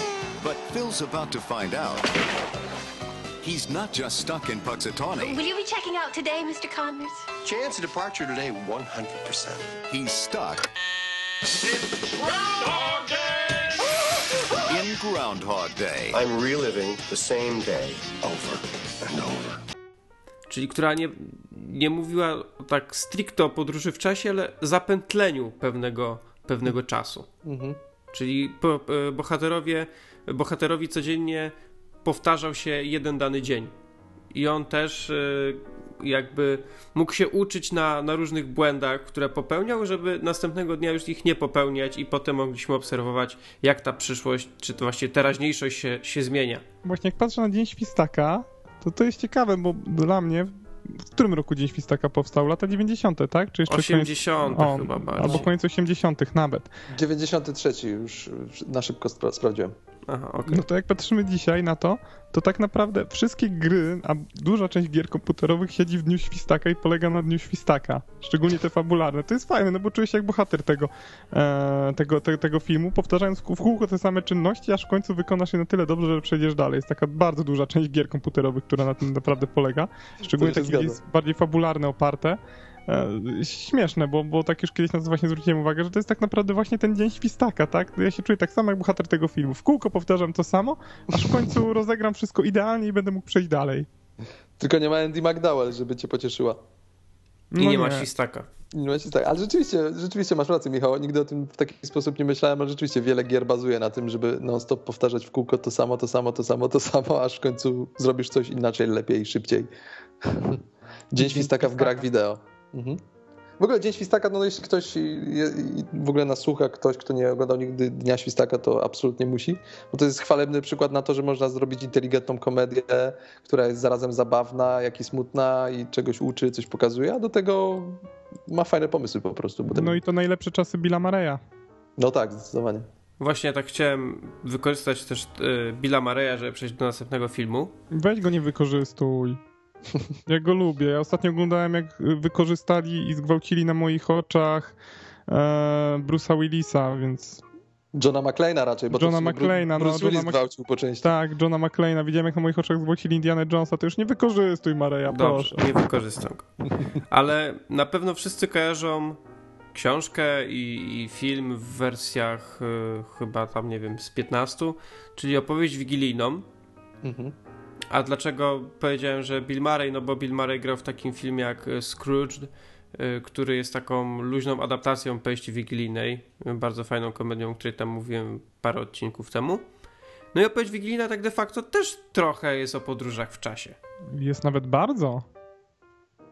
Taka może bardziej nie, nie taka, jak ja dokładnie lubię, bo ja lubię technologiczne powtór, y, po, y, skoki w czasie, ale taka, taka familijna bardziej. No tak, ale tutaj możemy aż w dziady iść, jak chodzi o podróże w czasie. Myślisz, że dziady to jest klasyka po, podróży w czasie? W polskiej literaturze, no. A, tak na to nie patrzyłem, muszę sobie przypomnieć. Jezu, jaki ty oczytany jesteś. Haha. w końcu mamy masę kultury, a nie tylko jakieś głupie filmiki. na YouTubie z kotami. A więc co, Scrooge, tak? No to ale jak Scroo- Scrooge to nas uczy, przesłanie jest bardzo klarowne, bo, bo, bo, bo musimy być mili, mili dla ludzi, no jak to opowieść wigilijna, ale jak tak mówimy o tych wszystkich inteligentnych filmach o podróży w czasie, to się zastanawiam, czego nas uczy na przykład Hot Tub Time Machine? To jest. Tego, żeby nie chlać za dużo z kumplami w jacuzzi. Chociaż oni wyszli w sumie na tym nieźle w tym filmie, z tego co pamiętam, szczególnie jeden, który zainwestował w akcję tam e, Apple'a czy Google czy coś, więc może, może jednak właśnie chlać w jacuzzi, żeby się przenieść w czasie. W sumie jak się ma kaca, to się człowiek czuje, jakby się przeniósł w czasie. Ale fajnie, właśnie podoba mi się, że to jest taki temat, y, w którym można się poruszyć w różnych filmach. W sensie możesz zrobić taki typowy film science fiction, możesz zrobić komedię science fiction, możesz zrobić zwykłą komedię, yy, czy, czy nawet yy, poważny dramat, jakbyś tam mógł się poszukać, albo film mocno psychologiczny, taki jak Doni Darko czy 12 Małp. Jeżeli mówimy o filmach psychologicznych i komediach o podróży w czasie, to zdecydowanie teraz trzeba zanucić Baby, you're my baby. Nie wiem, tylko potrzeba mu te laski, które to śpiewają za Pitbullem, bo chyba Men in Black 3 to był zeszły rok, co? Tak, Jakoś tak. Mhm. Chyba tak. Jeju, kompletnie zapomniałem o tym filmie. ale kompletnie nie skojarzyłem roku, tej piosenki z tym filmem. Bo Bo ja nie umiem śpiewać.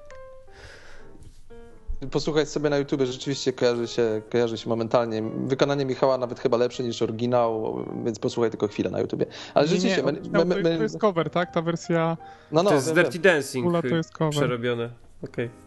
No, no, mówię o oryginale dotyczącym Men in Black 3. Ale Men in Black 3 było zaskakująco fajne nawet, bo w, szczególnie w stosunku do drugiej części, która była Tak, tragiczna, lepsze ale... od dwójki było. No to akurat nie jest duże osiągnięcie, bo dwójka była straszna, ale, ale zaskoczył mnie ten film, bo myślałem, że będzie kompletna nędza. nędza. Długo z nim zwlekałem, nie byłem w kinie, wypożyczyłem sobie na Blu-rayu i nawet, nawet w porządku. I ta podróż w czasie fajnie zrealizowana, bo pokazująca to, co jest jedną z fajniejszych motywów podróży w czasie, czyli bohater z przyszłości musi się odnaleźć w świecie w innym czasie. To jest, No. to jest, to jest, to jest zawsze ciekawe. Dla mnie naj, najwspanialsza rzecz w tym filmie to jest potraktowanie dosyć dosłowne terminu jump in time. tak, No tak, sam proces y, tego przeniesienia się w czasie był, był fajnie pokazany, naprawdę ciekawy pomysł. Który pewnie gdzieś się tam już kiedyś pojawił, ale, ale dawno. Znaczy, nie, ja nie widziałem osobiście czegoś takiego wcześniej i bardzo mi się spodobało, że to nie była żadna maszyna, czy nie wiem, nie trzeba było wypić jakiegoś eliksiru, który też był w pewnym filmie, tylko trzeba było wejść na wysoki budynek i po prostu skoczyć. Tak. No i Josh Brolin jako młody agent Kay też był bardzo fajny. Też był niezły. Ale słuchajcie, rozmawiamy cały czas o względnie bardzo lub bardzo, bardzo udanych filmach o podróży w czasie. A może przypomnimy jakieś złe filmy o podróży w czasie, bo też takich nie Time brakowało. No właśnie, na przykład Time Cop. Chociaż jak na Jean-Claude Van Damme to jest i tak nieźle. No to jest jednak Jean-Claude Van Damme w tych czasach swojego szczytu. Był jeszcze No, ale- taki film, nie wiem czy kojarzycie jak Next. On był po części o podróżach w czasie, po części między wymiarami. Next? Nie, czekaj, Next to był ten z Nicolasem Cage'em. To był A, jeszcze nie, jakiś nie, nie, Next? czekaj, a nie, nie, to nie Next. Czekaj, Only One, nie, że facet się przenosił po jakby, że w A. każdym wymiarze trzeba było swoje sobowtóry Wow. zgarnąć, to potem byłeś super To silny. był z Jetem Lee. Jetem Lee. No. One. Oni się tam fajnie bili, ale Tylko, że to były podróże między wymiarami, a nie w czasie w sumie. no po części też w czasie, ale okej. Tam, tam Ale też no-. No dobrze, ale to tak, to, to faktycznie. No to rzeczywiście to był żal, to był żal. Pamiętam taką serię filmów klasy B, tylko niestety nie ma szans, żebym sobie przypomniał, jak, się, jak to się nazywało. O jakimś detektywie z przyszłości, który walczył z jakimiś stworami e, kosmicznymi, które wchodziły w ludzki organizm i to miało chyba z sześć części i, i, i ona z, ka- z każdej części ta, ta, ta seria poziom spadał coraz niżej, aż na końcu on wylądował gdzieś w czasach rycerskich i walczył z tymi wrednymi kosmitami w czasach rycerskich, bo wiecie, to ta, taniej można zrobić. To dopiero był żal, ale kurde nie przypomnę sobie jak to się nazywało, jak ktoś kojarzy, to niech, niech napisze. Okej, a z takich jeszcze ciekawszych rozwiązań, może tak teraz takie, takie dziwniejsze rzeczy, to nie do końca podróż w czasie, ale pamiętacie serial Zdarzyło się jutro?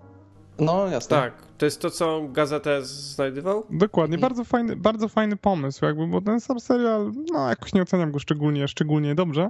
Natomiast No sa- sam pomysł na odcinki był bardzo fajny, czyli budzisz się rano, otwierasz drzwi, a przed twoimi drzwiami leży, leży gazeta z jutra. Mhm. I po prostu możesz tak po, poprowadzić ten dzień, żeby ta gazeta się jutrzejsza zmieniła. Mhm. No to rzeczywiście, to, to było fajne. Or, oryginalny pomysł. Jeśli chodzi o seriale, no to na pewno przeze mnie osobiście nielubiany, ale mający rzeszę fanów, czyli Doctor Who. Bo tam też masz podróże w czasie. No tak, no tutaj A, podróż no w właśnie, czasie to, to chyba, jest to chyba trzeba wspomnieć. chleb powszedni praktycznie doktora, każdego. Chociaż ja, ja nigdy jakoś się nie, nie ekscytowałem tym serialem, zwłaszcza, że jakby trzeba było obejrzeć cały serial, to tam chyba ze 40 lat serialu trzeba było obejrzeć. Co mogłoby być trochę trudne, ale na pewno, na pewno nie jest to nie jest to, to serial zły. Ale możemy się zatrzymać w ogóle na chwilę przy serialach, bo y, pamiętacie taki serial Heroes? Mhm. Tam No, też był je, tak. jeden bohater, który potrafił się przenosić w ogóle w czasie i prze... on się w czasie i przestrzeni akurat w- przenosił. Tak, tylko że potem niestety mocno, mocno, mocno zepsuli. Kiedy on już pod, umiał podróżować w czasie, to już były te gorsze sezony, bo on na początku tylko umiał zatrzymywać czas i to był ten fajny pierwszy sezon, a kiedy on już umiał mm, przenosić się w czasie, tam już chyba tak fajnie nie było. To jest jeden z tych seriali, który absolutnie się powinien skończyć po pierwszym sezonie, bo później już było tylko gorzej i gorzej. A drugi był jeszcze znośny, a potem to już, już niestety. No ale Hiro Nakamura, bo on się tak nazywał, był, był fajny. Co, co, No, wszyscy uwielbiali Hiro Nakamurę. No tak. Hiro, tak, więc wiadomo. No, a w serialach jeszcze w, nie pamiętam innych seriali jeszcze. I był serial Time Cop na przykład, nie wiem czy wiecie. I był lepszy niż film. Było, było, Ale, pamiętam. ale i tak słaby. Znaczy wiesz, to by było sobie trzeba przypomnieć, bo seriali jest kupa, no jest chociażby Sara, y, są kroniki, tak, y, Terminator. A no są. są, są. Jak, jak to tam się dokładnie nazywało, nie pamiętam. No tak. Life of Mars chyba jeszcze było tam, chyba też był jakiś motyw z tego co pamiętam. W, seri- w serialach niestety nie jest tak łatwo znaleźć coś, coś udanego z podróżami w czasie jak w filmach, bo, bo to jest jednak. To są wyjątki. Może dlatego, że to jest, nie wiem, drogo zrobić, żeby było ciekawie. No słuchajcie, bo ja tak sobie przeglądam listę różnych filmów o podróżach w czasie i tak przypomniałem sobie film, no nie aż taki stary, nie aż taki nowy, bo z 2006 roku, o którym kompletnie zapomniałem, a który swojego czasu zrobił na mnie dosyć pozytywne wrażenie, Déjà Vu. No był Aha. z Denzelem Washingtonem. Tak, czyli film, który do pewnego momentu myśli, że to jest zwykły film sensacyjny, Mhm, o ile nie widziałeś trailera. Ciekawie zrobione. mhm. No tak. Świętej pamięci Tony Scott e, reżyserował. Rzeczywiście, rzeczywiście pamiętam to. To był całkiem ciekawy film, on się tak też fajnie tą konwencją podróży w czasie bawił. Tam był fajny motyw na przeniesienie w czasie, to znaczy, że, że jak się przenosiłeś w czasie, to, e, to, się, to, to, to, budziłeś się po drugiej stronie martwy. I Denzel Washington się przeniósł do szpitala z kartką e, wskrzeszcie mnie, czy coś takiego, żeby go tam od razu defibrylatorem ratowali, bo, bo, bo wiedzieli, że już będzie martwy. Już tak dobrze nie pamiętam tego filmu, ale jak pierwszy raz go widziałem, to, to zrobił na mnie, na mnie wrażenie. No jest tego kupa, można by gadać do, do rana.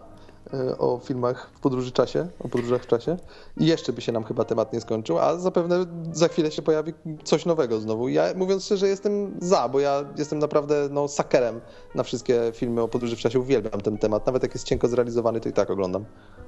A jeszcze coś takiego, co nie jest też stricte podróżą w czasie, ale porusza temat czasu, czyli nieśmiertelny z Christopherem Lambertem. Mówię głównie o pierwszej części, bo później to nie ma co się tym. No tak, ale to już tak jakby naciągać, jak wiesz, wywiad z wampirem, tak? Te, też. Dobrze, chciałem czyli tylko film, poruszyć. Który... nie musisz mnie tu od razu tak krytykować. nie, nie krytykuję, tylko że, że faktycznie jakby o takich stricte podróżach w czasie już jest tyle filmów, jak jeszcze takie naciągać filmy, które dzieją się w kilku e, epokach, no to to się to okaże, już... że wszystkie filmy są o podróży w czasie. No dobra, ale ja, ja, ja przepraszam, Jasiek, jak czujesz się skrytykowany, to ja teraz przywrócę ci godność, bo mm, wysłałeś nam taką listę różnych filmów na temat podróży w czasie i tam pojawia się film, taki dosyć niezwykły w, tej, w tym kontekście, o północy w Paryżu. No, i mojego ulubionego reżysera. No, Woody wiem, Allen. Wiem, dlatego, dlatego A ja, ja jeszcze nie oglądałem, na temat tego jeszcze filmu. nie oglądałem, więc tym razem bez spoilerów, proszę, bo, do, bo tym razem dotyczy to mnie. E, no dobra, to czekaj, żeby bez spoilerów było. E, w dużym uproszczeniu, koleś przyjechał sobie z laską do Paryża i w środku nocy mm, wyszedł sobie na spacer. No i spaceruje po tym Paryżu i nagle podjeżdża do niego samochód. No i on chciał tam poprosić o podwózkę, żeby go tam podrzucili do hotelu i nagle się okazuje, że w tym samochodzie są bohaterowie bohaterowie, no postacie artyści. sztuki, artyści z początków XX wieku. Mhm. I on na początku myślał, że to są ludzie, wiesz, na jakąś imprezę jadą, tak? Że to zwykli ludzie, którzy tam przebrali się za nich, no a potem się okaże, że to trochę co innego, ale nie będę ci już spoilerował. Trochę, mnie, trochę mnie uspokoiłeś, bo jak mówiłeś, że, że tam otworzyli drzwi i w tym samochodzie byli, myślałem, że powiesz, że były mapy. nie, nie, ale fajny film, bo, bo fajnie tak traktuje o tym i i tak jak to Allen, mimo że nie jestem, nie jestem miłośnikiem nowych filmów Allena, to ten mi się bardzo podobał. No dobra, nadrobię. Tak całkowicie, całkowicie na ludzie jak podchodzi do tego motywu tutaj Allen. To jest no, taki w czasie. motyw y, na uboczu jakby. To nie jest główny motyw filmu, tylko po prostu tak przy okazji, który fajnie wyjaśnia niektóre, niektóre rzeczy. No, no, domyślam się, że Woody Allen nie, nie, nie zagłębia się w fizykę kwantową i temporalne tematy i tak dalej. No dobra, nadrobię. Polecam. No to co? Jest jeszcze coś do dodania? Bo filmy o podróży w czasie możemy wy, wy, wymieniać do rana. Jak się okazuje, jest ich coraz więcej, bo nawet zaczynamy tworzyć już e, filmy o podróży w czasie. Czy zostało coś do dodania w, w temacie podróży w czasie? Czas pokaże. Ale myślę, że, że, że nie ma już co więcej mówić, bo to jest tak jak, tak jak ty wspominasz, temat bardzo, bardzo głęboki i można by o tym mówić e, długo. Myślę, że najfajniej by jakby słuchacze dali coś w komentarzach, czy, czy napisali maila, czy, czy do mnie, czy, czy do was. Polecam też właśnie słuchać chłopaków. Oni też mają fajne odcinki. Często ich odcinki o wiele bardziej mi się podobają niż moje, więc to mogę się otwarcie do tego przyznać. zwłaszcza, zwłaszcza największe wrażenie u was zrobił mi odcinek i tak yy, na Halloween. Dzięki, dzięki. Docen doceniony zresztą w sieci. Mi, mistrzostwo był ten odcinek. Bardzo, bardzo fajnych rzeczy się tam dowiedziałem, więc, więc super. Więc jeżeli ktoś miałby coś do dodania albo chciałby się jeszcze czegoś dowiedzieć, to niech pisze, komentuje. Postaramy się odezwać. Ja mam jeszcze coś do dodania. Dawaj. Co takiego? Musiałem zamilknąć, bo tutaj y, miałem zakłócenia techniczne w tle. Moja żona wróciła z filmu, na który ja chciałem iść, ale nie mogłem, bo tak się poświęciłem, żeby dzisiaj tu nagrywać. O, A miałem jakiego? zaproszenie Hitchcocka na przedpremierowy pokaz. Mhm. Czekaj, możemy dać fajny? O problemach, dobrze. O problemach, e... to ma, mało zachęcające. To nie idziemy. Jak o problemach, to dzięki. Natomiast ja się chciałem tylko jeszcze tak na koniec chwilę zastanowić, czego byście oczekiwali takiego filmu o podróżach w czasie, bo ja obecnie nie kojarzę, żeby jaki film był produkowany. Natomiast ja z jednej strony przyjmę każdy taki sztampowy film o podróżach w czasie, po prostu lubię ten motyw w kinie. Dokładnie. A z drugiej strony chętnie bym coś nowego zobaczył i to właśnie coś takiego, to nie musi być nic wielkiego, jak chociażby właśnie ta gazeta z jutra, która e, gdzieś wyzwala jakieś mm, wypadki, coś po prostu troszkę, troszkę innego.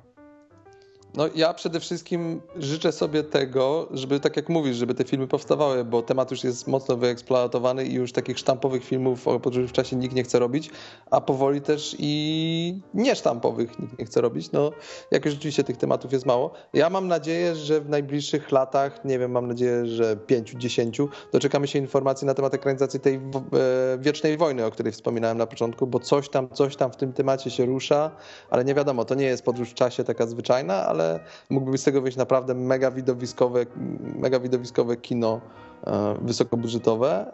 Tylko, że te, no tutaj akurat budżet jest bardzo potrzebny, duży, więc raczej... ja, bym, ja bym bardzo chciał kiedyś zobaczyć świetnie zrobionego Ubika, który o, też może tak. nie jest stricte o podróżach w czasie, ale co chwilę są coś o tych ekranizacjach. Chyba miał być w zeszłym roku, miał być jakiś duży Ubik, on chyba tam jakiś jest nawet w produkcji.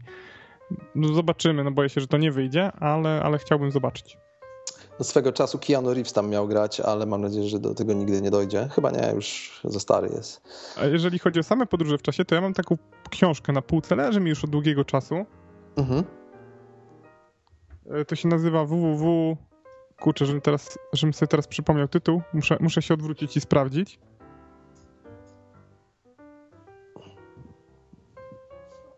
www.rp2012.pl, coś takiego o, o Polakach, którzy przenosi, przenosi się jeden oddział specjalny z naszych czasów w czasy II wojny światowej.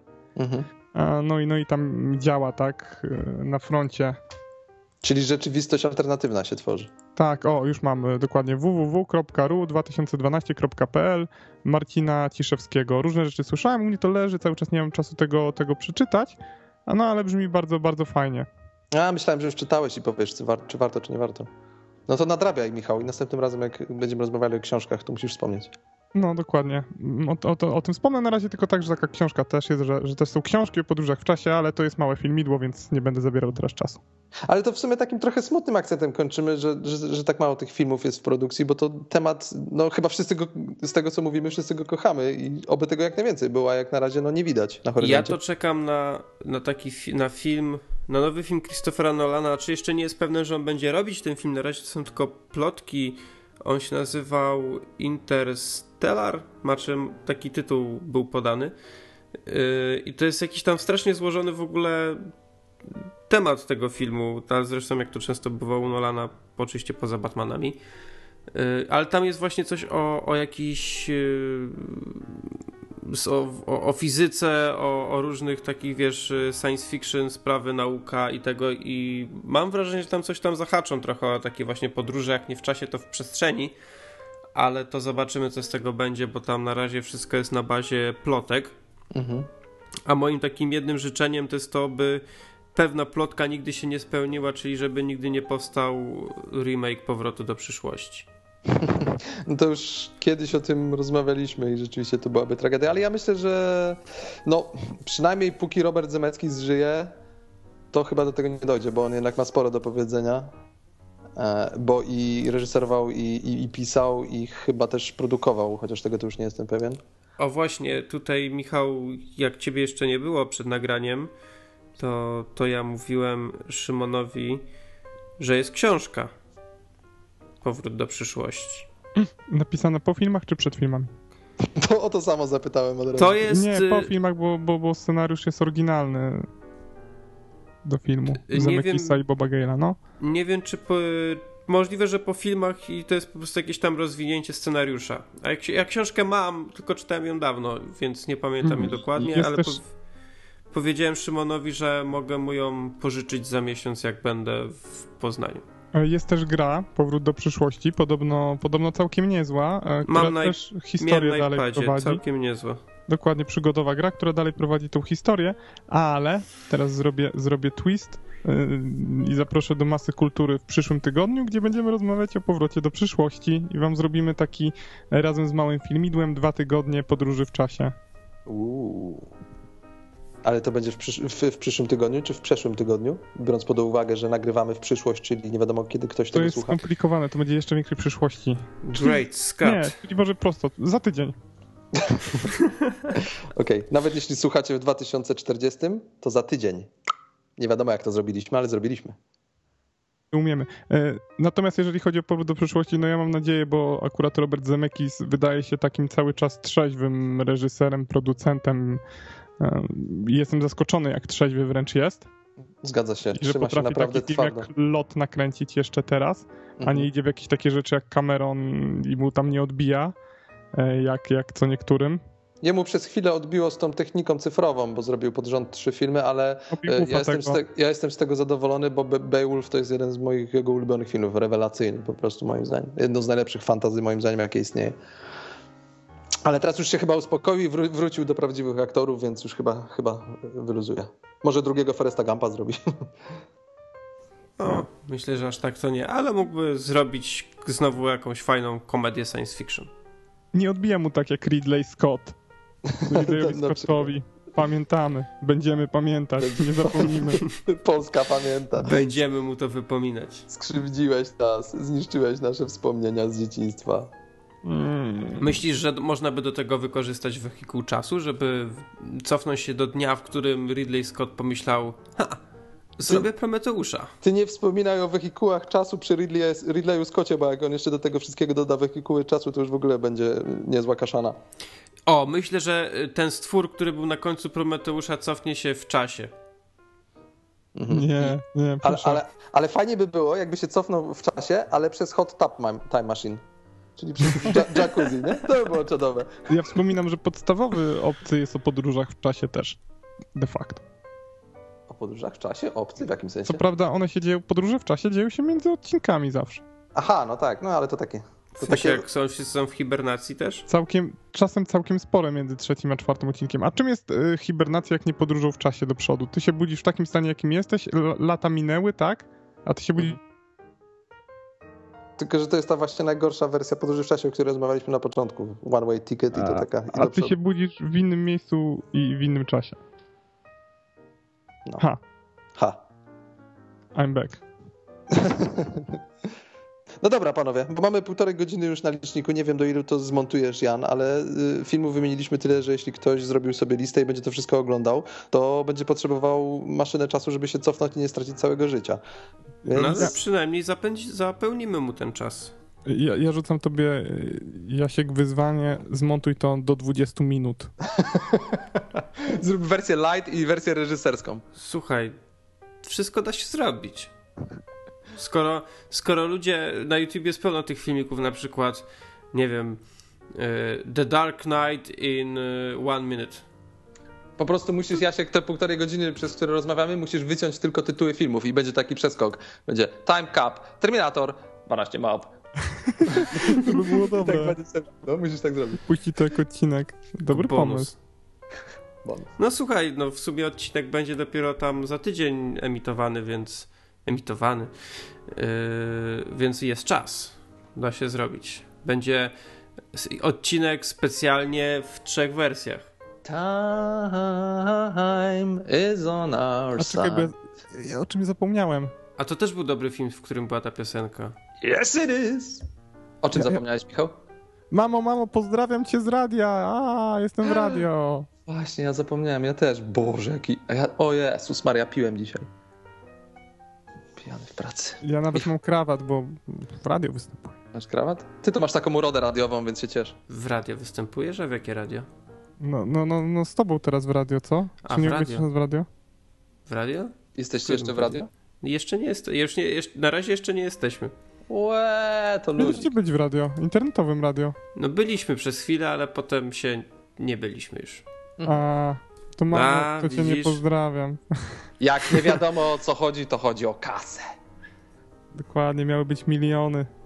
A No po prostu powiedzieli, że nam nie zapłacą tyle, ile chcieliśmy. Trzeba się szanować. No nie, no sorry, no. My z No, Michałem słaby nigdy nie, my, my z Michałem nigdy nie schodzimy poniżej 50 tysięcy za odcinek. Nie, na No, razie, radio, Jenów chyba. na razie Radio Z musieliśmy spuścić na głowę. Zobaczymy, kto kolejny się do nas odezwie. Michał, nie będziemy w tych mniejszych stacjach występować. No. No dokładnie. Dobra, ja wam bardzo serdecznie dziękuję za gościnę. Mam nadzieję, że chociaż w małym stopniu mogłem się odwdzięczyć za zaproszenie mnie do was tam jakiś czas temu. Ależ oczywiście i zapraszamy ponownie. Ja z miłą chęcią. My, Ja się, my się jeszcze będziemy przenikać. To, za, to zabrzmiało źle. odkąd y, kupiłem sobie nowy mikrofon, to jeszcze chętniej do niego mówię. Masz chcicę do nagrywania, tak? Tak, Okej, dokładnie. Mam parcie na, na mikrofon. okej. A w Tak. przypadku Michała, jakbym używał jego mikrofonu, to powiedziałbym, że mam parcie na pończochę. Strach pomyśleć, co, co, co, co, na co będziesz miał parcie, jak kupisz nowy telewizor. Wiecie co, może kończymy, bo to wszystko po kolei brzmi źle. Przeszły mi przez głowę co najmniej cztery kawały o podtekście seksualnym i to jest jednak moment, żeby kończyć.